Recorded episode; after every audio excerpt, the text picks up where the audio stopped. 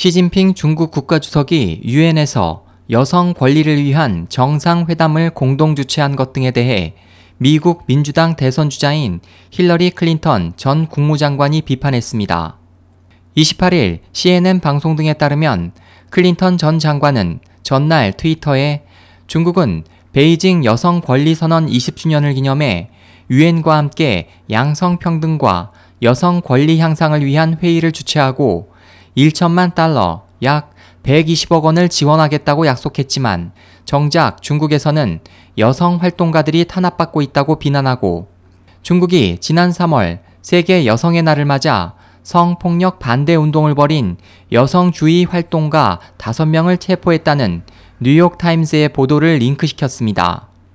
로이터 통신도 일부 서방의 외교관들과 중국과 세계의 인권 활동가들도 이번 회의에 대해 못마땅한 입장을 보이고 있다고 전했습니다.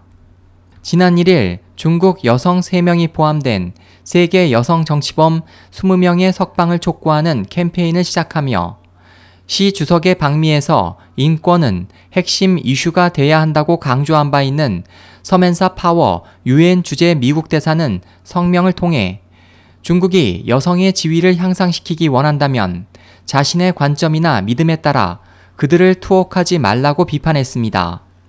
버락 오바마 대통령도 이번 회의에 참석하지 않았지만 성명을 통해 중국을 비롯해 이집트, 러시아, 베네수엘라 등 매우 많은 곳의 여성들이 기본적 자유와 보편적 권리를 빼앗기고 탄압받고 있다고 지적했습니다.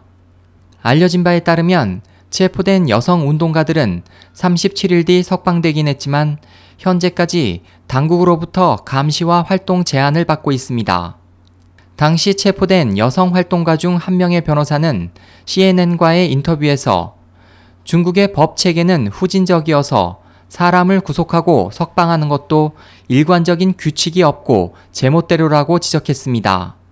SOH 희망지성 국제방송 홍승일이었습니다.